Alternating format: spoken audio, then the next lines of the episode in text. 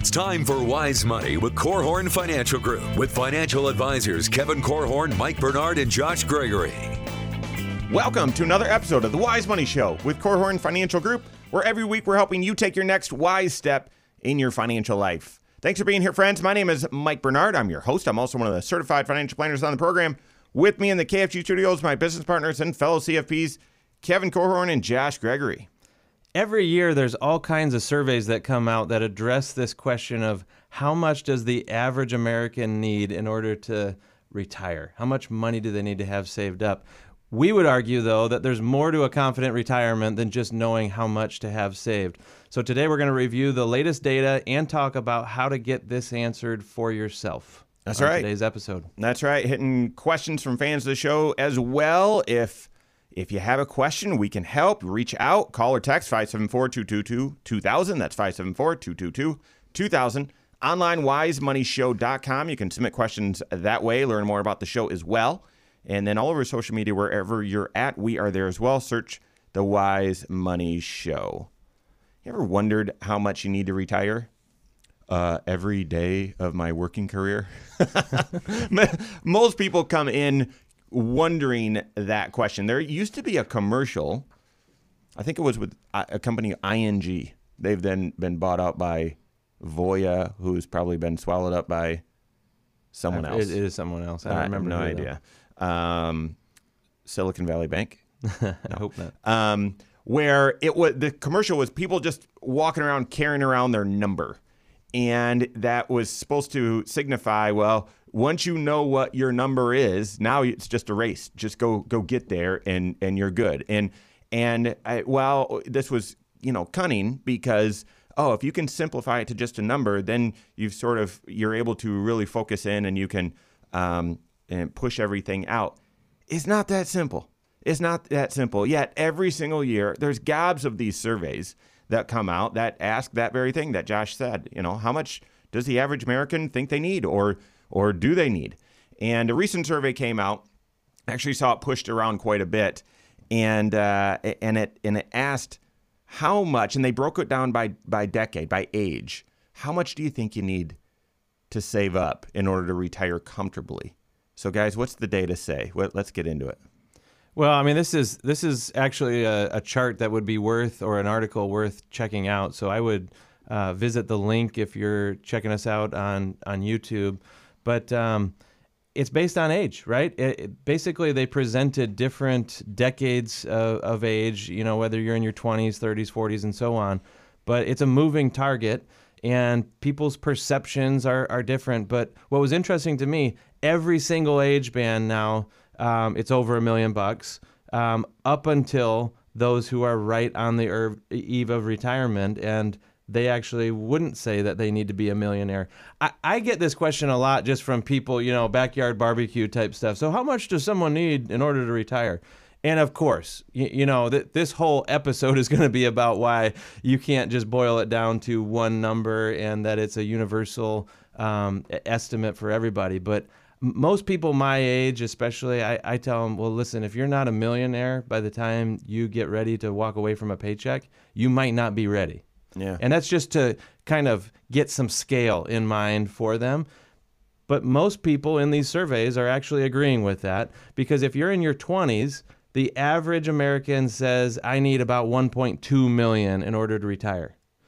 But if you're in your 30s, apparently you've expanded some lifestyle, you're used to spending a little bit more money, maybe you're earning more money than it you when when you were in your 20s. You're now up to 1.4 million is what you believe that you need for retirement. Skip ahead to your 50s, you're at 1.6 million is what you think you need. See, I I, th- I thought that was very telling. Because in your 50s, and we talk about this all the time, we've done lots of um, shows on, well, what should your biggest financial priority be in your 20s, 30s, 40s, 50s? We've done lots of content on that. We'll continue to do so to help you refine your focus and all of that. But in your 50s, you've built that five factor retirement plan you've you've started to really narrow in on this is what it's going to take. And assuming that those folks surveyed are the ones that have done the math, they're saying you need 1.6. I don't think the people in their 20s have done the math because everything's going to change. I that stands out to me a lot. When you're in your 50s, presumably you have a uh, a, a more um, I don't know informed answer. They're saying 1.6. When you're in your 20s, you have no concept of what of what you need, and that's 1.2. So it's averaging, and the article says, well, you need 1.3 million. I I I mean, I completely disagree with the concept that just focus on a number, but that stands out to me. Okay, but what about this though? Step one decade further into the study, and now you're talking to people in their 60s, and if, the 50s said 1.6 million, 60s are saying less than a million. So to take that same argument, that, that same observation, hey, these are people who should be very informed.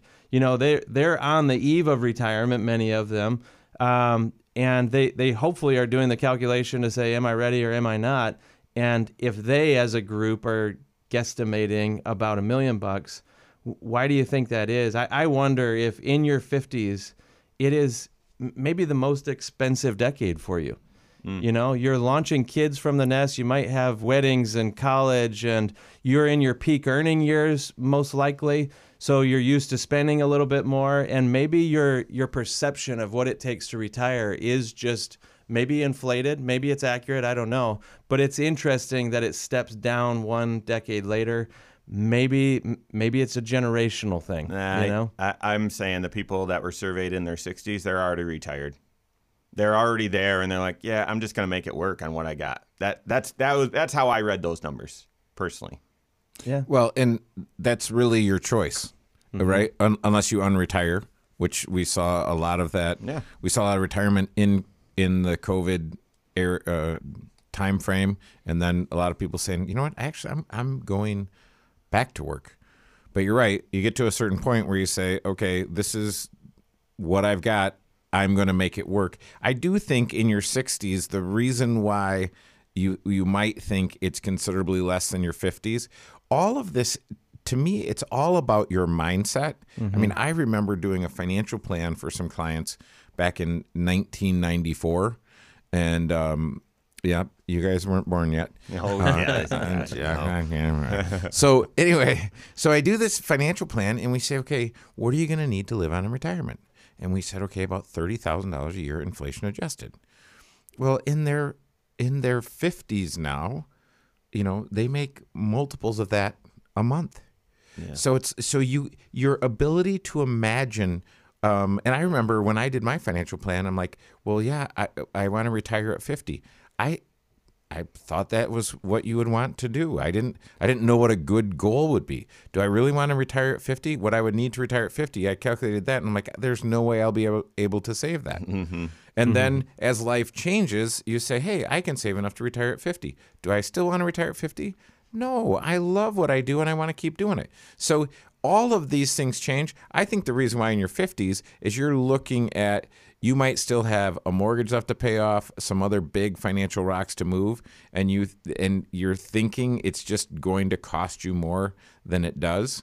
And it if you're if you get focused, the decade of your 50s should be the most powerful financial decade of your life mm. statistically. Mm-hmm. And then you you set them up and knock them down, and by the time you're in your 60s, you're like, yeah, I, I actually am not going to need that much money.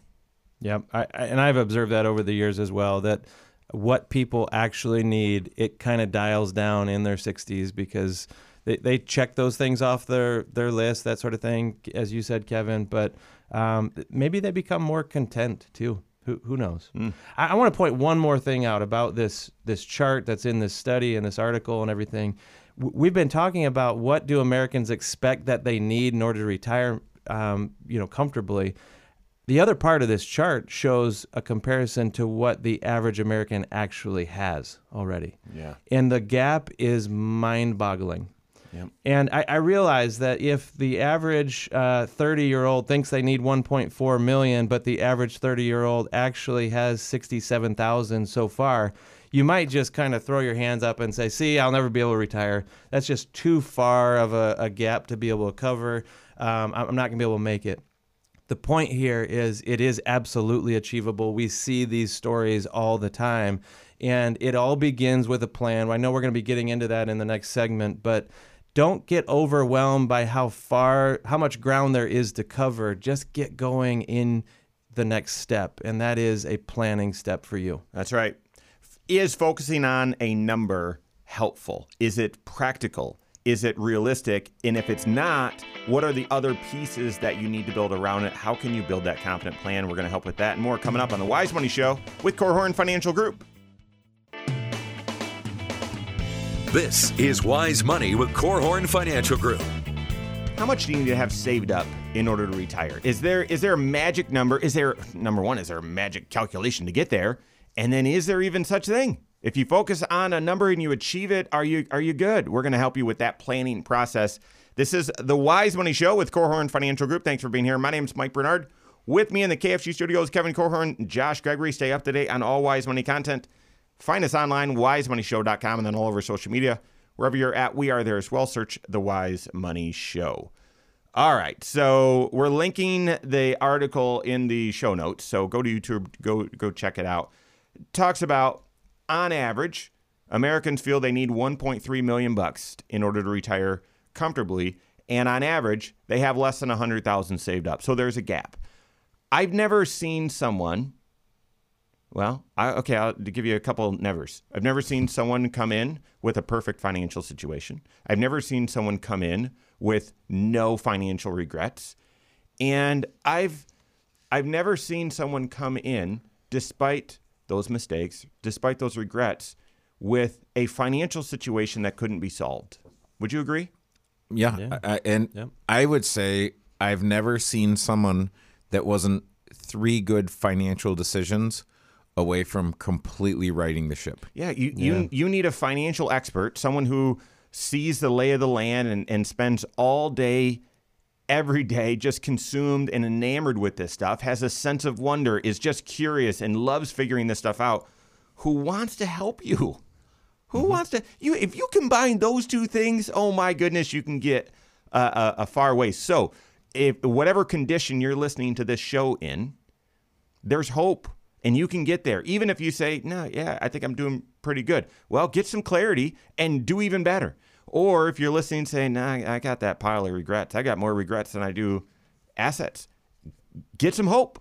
Get, figure it out. We, we can help and, and a CFP can help you. So here's the thing. Focusing on just a number is inadequate.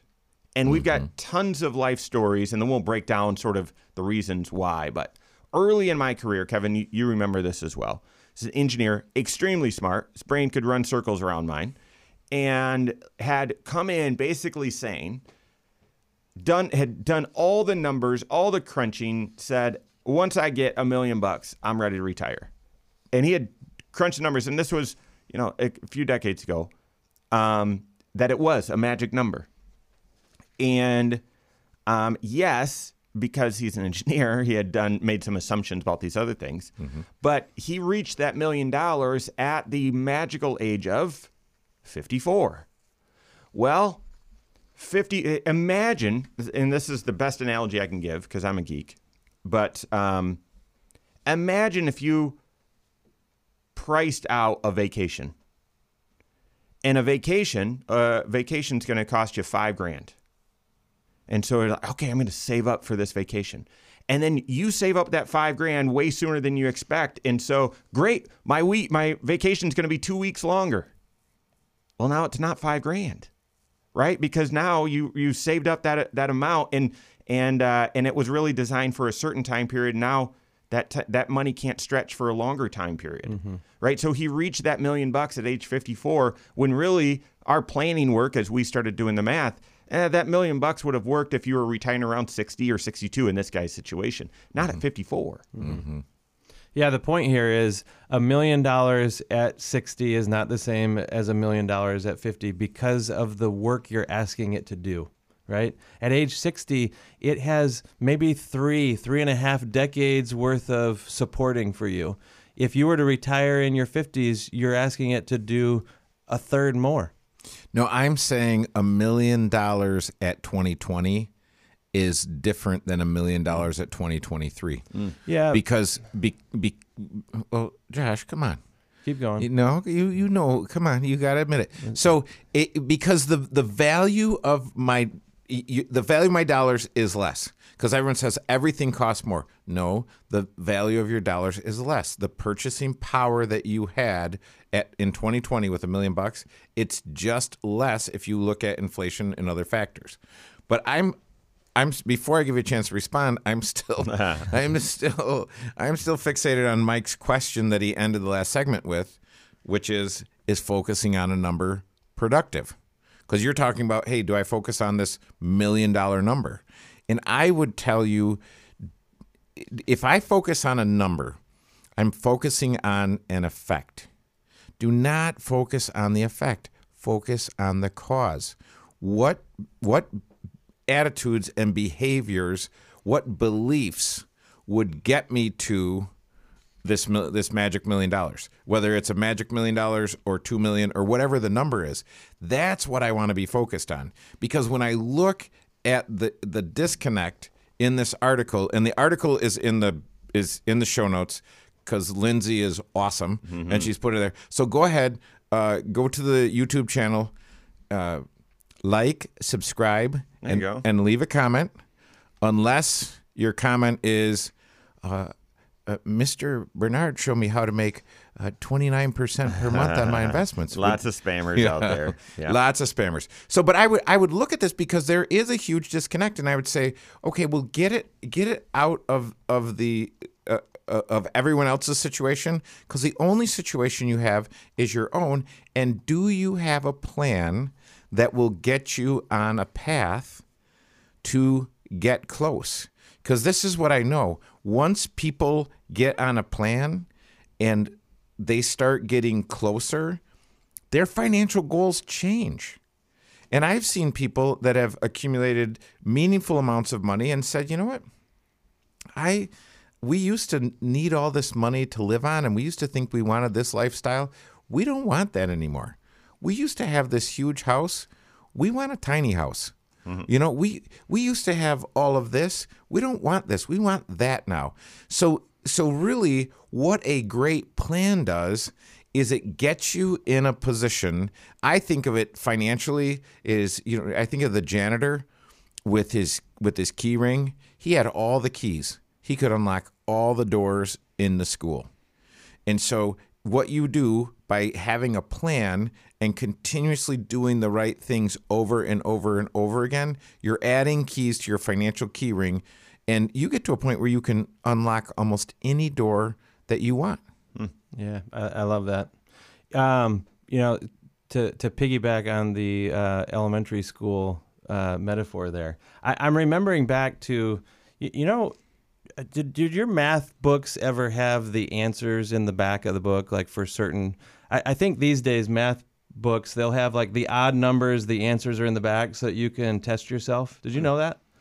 They yes, A lot of these textbooks have that. Well, and I and I also found out that your uh, piano lesson book had the answers in the back of the book, and I I'm only admitting that now because my mother is no longer around to uh, Yeah, you. It to, looks like to give. She would have given me a spanking because you needed to get that off your chest. I- can I did. that- I- that weight is lifted. oh, I cheated so badly. I mean, I couldn't look at the back of the book and write the answer in the front of the book as as fast.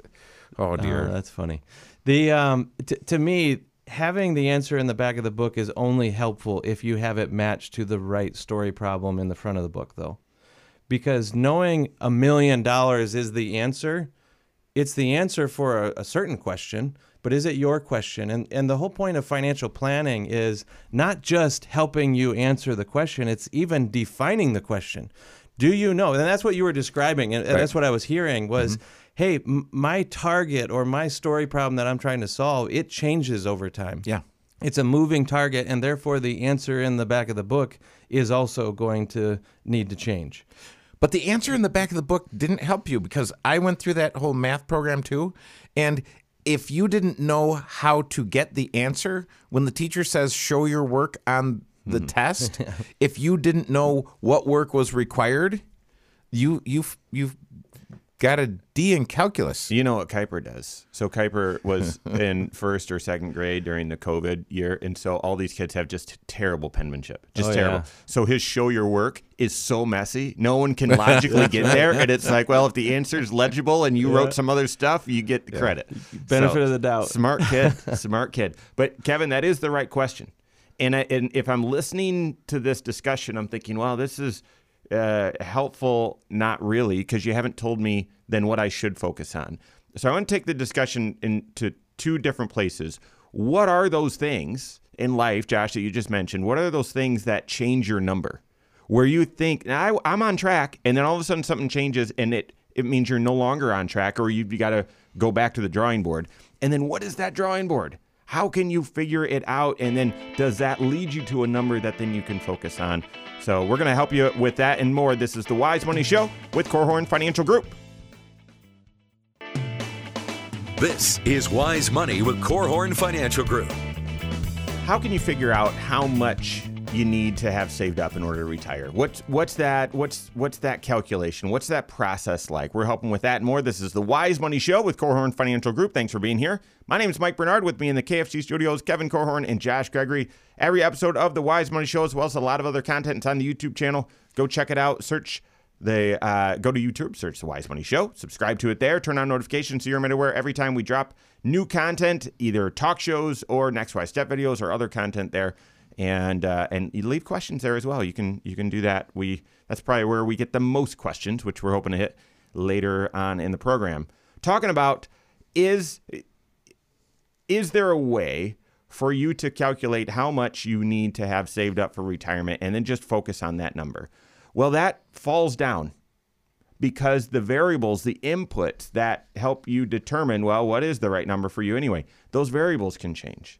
So let's let's hit that first and then we'll get into okay, what the process is to calculating whether you're on track for retirement, how much you need to have saved up. Yeah, I- I mean, you kind of just mentioned that uh, one of the ways that you determine a target number, a target nest egg to have accumulated for retirement, is you make certain assumptions about that retirement. You know, and and these are the five factors that we go go through. What age are you going to retire at? How much are you going to spend? Um, what are your sources of income going to be in retirement? How much can you save between here and there? And then how are you going to invest? What kind of risk and, and ride are you on? You start tweaking or changing any of those assumptions, and the right answer changes along with it. Well, if I were to make it more tangible, something we're all dealing with right now, if you thought, well, I could retire, I could spend four grand a month in retirement, that works, no problem. If you thought that five years ago, well, if your plan was then suggesting or had that baked in, you spend four grand a month. Well, it's likely very different right now. That's right. Everything costs more. Four grand doesn't go as far. Correct. And so, um, and yes, chicken wings have come down in price uh, uh, quite a bit, actually. But uh, but but still, you might then if, if if you needed four grand a month to live in the old world, and now you need five, that's going to influence how much you need to have saved up. So spending, and you might even say, well, that sounds like I'm in control of that, but the inflation I'm not in control of. I know. And that's what makes this specific variable challenging. I was talking with a client last week where I, I actually admitted to them I was nervous. The retirement plan that we're painting here shows that it's it works and you're on track. But you know, when we were just catching up earlier, and I asked you how you're doing with cash flow and whatever, uh, that gave me a little bit more peace of mind that you've been able to fight back some of the inflationary pressures, and that that this retirement picture is still an accurate one to plan off of. Well, it's not just inflationary pressures, but it's also the the risk of lifestyle creep over time. You know, mm-hmm. your own appetites, your own desires, the things that you are interested in and want to spend money on. Sometimes that can be an expanding list of things. For others, it's pretty steady, you know? And if if you planned off of one certain lifestyle, but it has increased over time just by your own choices, not just inflation, that can throw off the, the number as well. I'll, I'll give you an example. I'm thinking of a retired couple who uh, they marched into retirement with everything in place to be able to have a fantastic retirement. Great nest egg built up, great pensions, um, just everything. It was like a slam dunk. But then something changed in the family, and they felt not just the need, not not even an obligation, but the the desire and um, I, I don't know the calling almost to be able to support some family members in a way that we had never planned on before. And essentially, when you're giving dollars or supporting someone financially, it, it's the same thing as spending more money. Yeah. Right. It has the same net effect. And if all of a sudden the lifestyle number, which includes not only taking those cool vacations and having fun and all that, but then also supporting family, when that number grows too high, it can actually get to a tipping point where now you're starting to burn through the nest egg faster than you ever thought. And and all of a sudden that sure thing of retirement is no longer such a sure thing. the example I gave earlier of individual that said they needed a million bucks, they were able to retire. It actually the downfall wasn't they calculated the wrong number. The assumption was that they were going to spend a certain amount, and in the first three years of retirement, they proceeded to spend fifty percent more than that. And when they spent more than that, that also meant there were more taxes as well, and it was really a compounding issue. Yeah. Here's here's another one, and uh, tell me if you've heard this one planning on retiring at 65 because at 65 I can move right on to Medicare and my Social Security I'm close to full retirement age, so it's a it's a decent amount.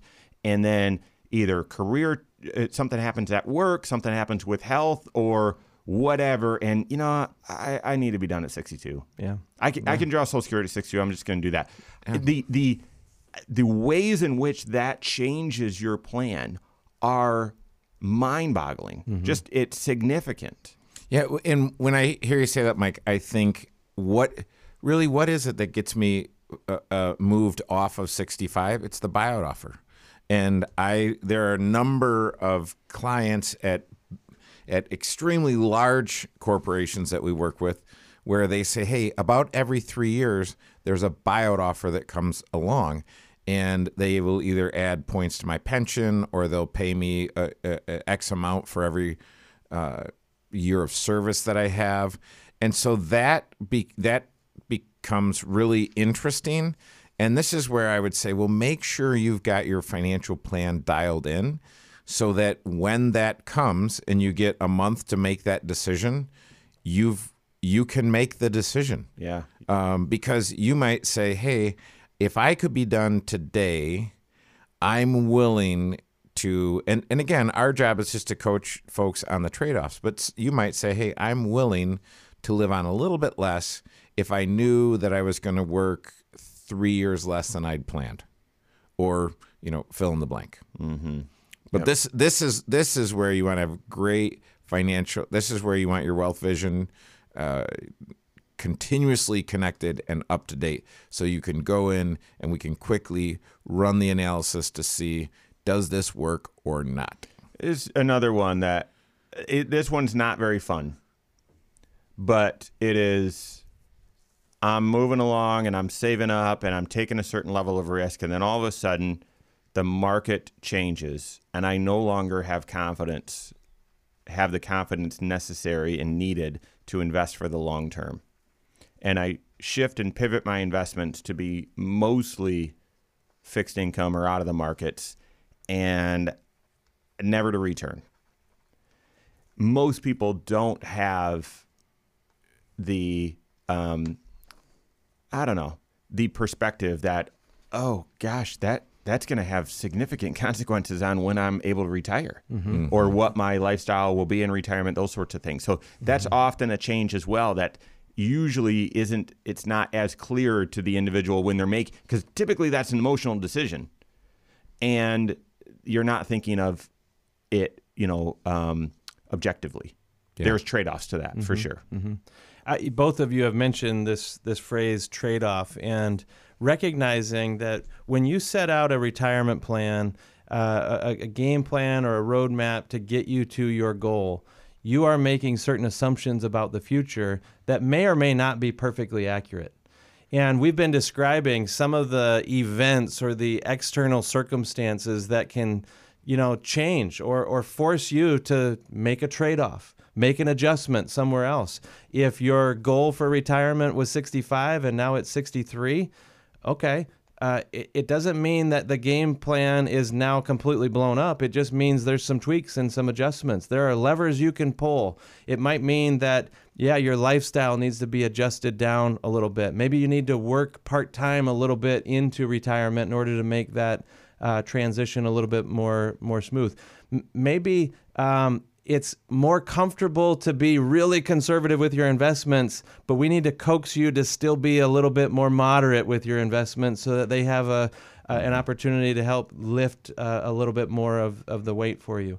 The point here, though, is that the certified financial planner that you're working with should be a great coach for you on the trade offs, helping you decide if this occurs or if you choose that instead, where are you going to need, need to make adjustments elsewhere in the plan so that this thing still works for you? Your CFP is going to help you look at all of those factors and craft a plan for you, a path, a guide, a, a, a confident retirement approach based on those variables.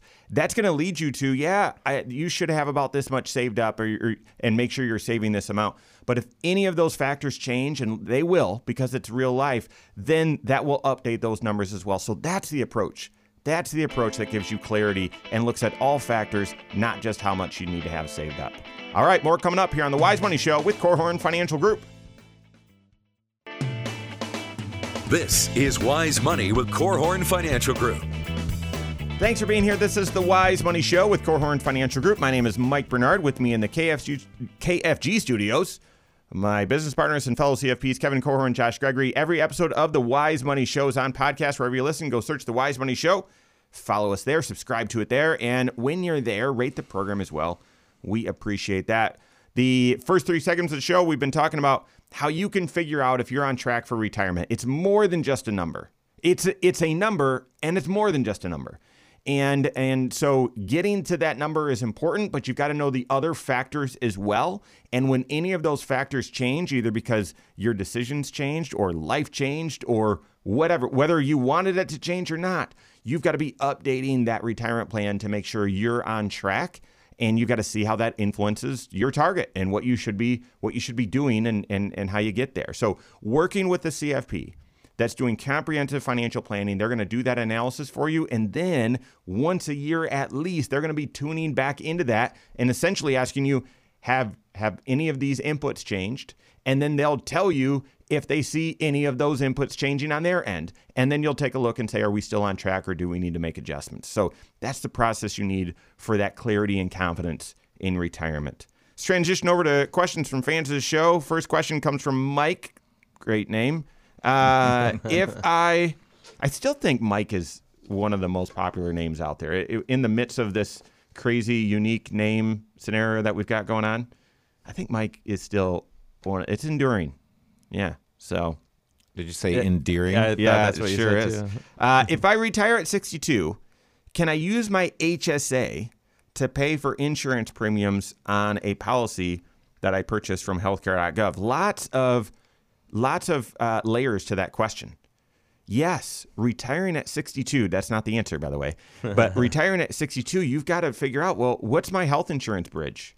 What's my bridge to get from my workplace retirement to Medicare age, which is 65? For many people, it's healthcare.gov. And back when the Affordable Care Act was passed, and whether you like it or not, whether you use it or not, doesn't really matter. Tax planning was permanently connected to your health insurance decision. And, and, and you were unable to break it. Therefore, Mike, I would strongly encourage yes, we're going to answer your question here in just a second, but you've got to be doing proactive tax planning. You have to. You have to. Retiring early, fantastic. Now your taxes and proactive tax planning is vitally important so that you don't pay more for that health insurance than you really should. Yeah, now if they, if they didn't set up the rule this way, then you could have a potential loophole where. eh, Think about this. One of the benefits of the healthcare.gov plan, or we, we always used to call it Obamacare, um, those, those types of plans, they carry with them certain tax credits for many people. Uh, if your income is low enough, essentially the government is going to subsidize for you the cost of carrying that insurance.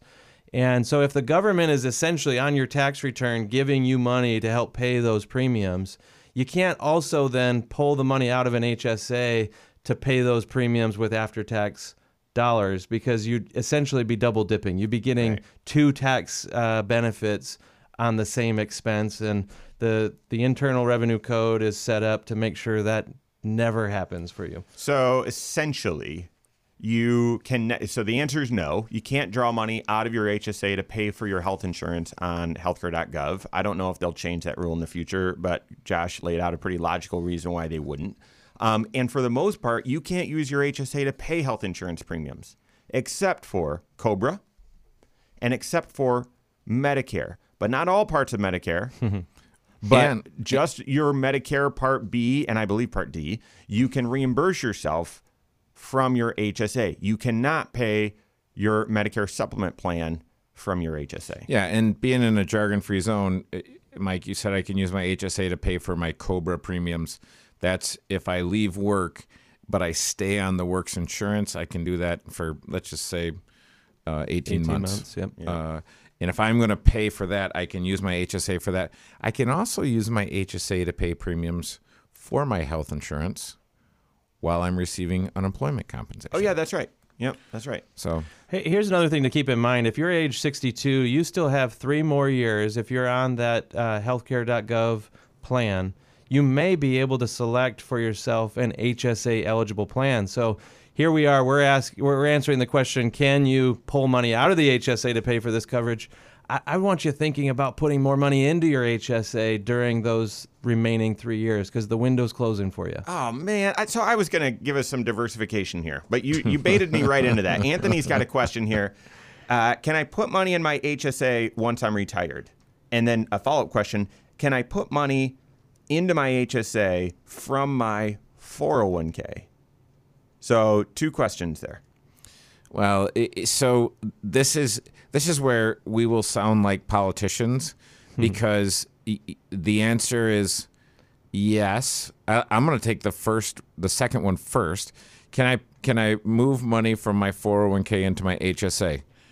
You can. You just have to pay taxes on it first. I mean, so this is, I mean, what a weasel answer. So the truth is, if I've got, think one pair of pants and a bunch of different pockets, I've got money in this pocket and that pocket and the various other pockets, you can pull money out of your 401, if you're retired, pull money out of your 401k. Likely you're going to have that in an IRA, and there's many reasons for that, but you can pull money out of that. You're going to pay taxes on it and then put it in the HSA. But the, the, the, the, kind of the meat of the question is, can I fund my HSA when I'm retired? Yeah.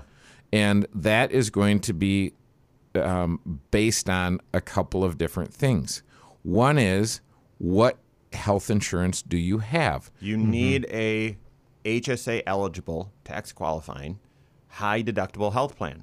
Mm-hmm. so that that is the that is the eligibility. It's not the only, but that's the first. If you don't have an HSA eligible high deductible health plan, right meow, then you mm. can't fund that thing. Right? And don't don't apply your definition of high deductible to this because you can't really get there from here. It's just has this been deemed a high deductible health plan based on what the how the government says it. Now, the other thing that you have to be careful about and we've had some folks get caught up in this is when I uh, sign up for Medicare, I am automatically enrolled 6 months previous. if you're in signing up after age 65. Yes. And so you've got to be aware that what you're pointing at here, Kevin, is yes, you need that HSA eligible high deductible health plan in order to contribute to an HSA, but then you can't have any other health insurance. And Medicare counts as any other health insurance. And also, if this wasn't clear, uh, Medicare is not an HSA eligible high deductible health plan. so essentially, you need an, a, a high deductible health plan and no other health insurance, especially Medicare, since you're saying, hey, can I fund this thing in retirement? So most likely the answer is no, unless unless you're retired, maybe before age 65, and you're on Cobra, which is still an HSA plan, or you're getting your health insurance through the exchange or healthcare.gov, and it's an HSA plan, and then you could. And I want to go back to one other thing, Kevin. Mm-hmm. Moving money from your 401k to your HSA is not possible. Moving Not money directly. moving money from an IRA into your HSA is possible once, Once. in your lifetime. And it counts as your contribution essentially. It doesn't give you an additional deduction, but you can't transfer money from your IRA into your HSA and then also contribute new money into your HSA in that same year. Yeah, it, it's this is all um, very very tricky and and difficult to understand. I think the most difficult thing to understand, especially we had a great group of interns this summer at KFG. We had six interns. And they're confused because all of these rules, it's based on voluntary compliance. So they listen to the radio show and they hear Mike say, Well, you can't do this thing. And then they say, But wait a minute, this 67 year old person who's been on Medicare for two years, his wife went down because she's not yet 65 and she funded her HSA at uh, a, a credit union that formerly used to be known as a different credit union. and and she funded hers and his. So she was eligible. He was not. Um, if the person taking the money doesn't understand the rules, sure, you can you can put that money in. And again, it's all voluntary compliance. There, it's it just creates huge headaches. Yeah, and I would at some point there's going to be a paper trail that probably catches up. Yeah. Catches oh, up Oh, to you. 'Cause absolutely. Same thing. I'm not working at all. I have no earned income. Can I put money in my Roth IRA? Sure. Till you get caught. Till you right? get caught, right? It's not actually allowed. So very, yeah, interesting, confusing rules. Of course, we're going to point to your CFP is going to help you understand those rules, apply those rules, and really know and recommend what's best for you. That's all the time we have for today. On behalf of Josh Gregory, Kevin Korhorn, all of us at KFG, have a great weekend. We'll see you next Saturday for the Wise Money Show with Korhorn Financial Group. I just can't even spell anonymous. You want to try it? No. A N O N Y M O U S. Josh, hmm. have I told you lately I don't like you? I do have a bunch of words though that I can't get close enough for spell check to even, uh, you know, help know. me out. well, I know I wasn't. I wasn't even in the ballpark because I think, well, if you get in the ballpark, they're going to give it to you. Right. Nope. nope. Securities offered through Silver Oak Securities, member FINRA slash SIPC. Advisory services offered through KFG Wealth Management LLC. Doing business as Korhorn Financial Group. KFG Wealth Management LLC and Silver Oak Securities Incorporated companies are unaffiliated.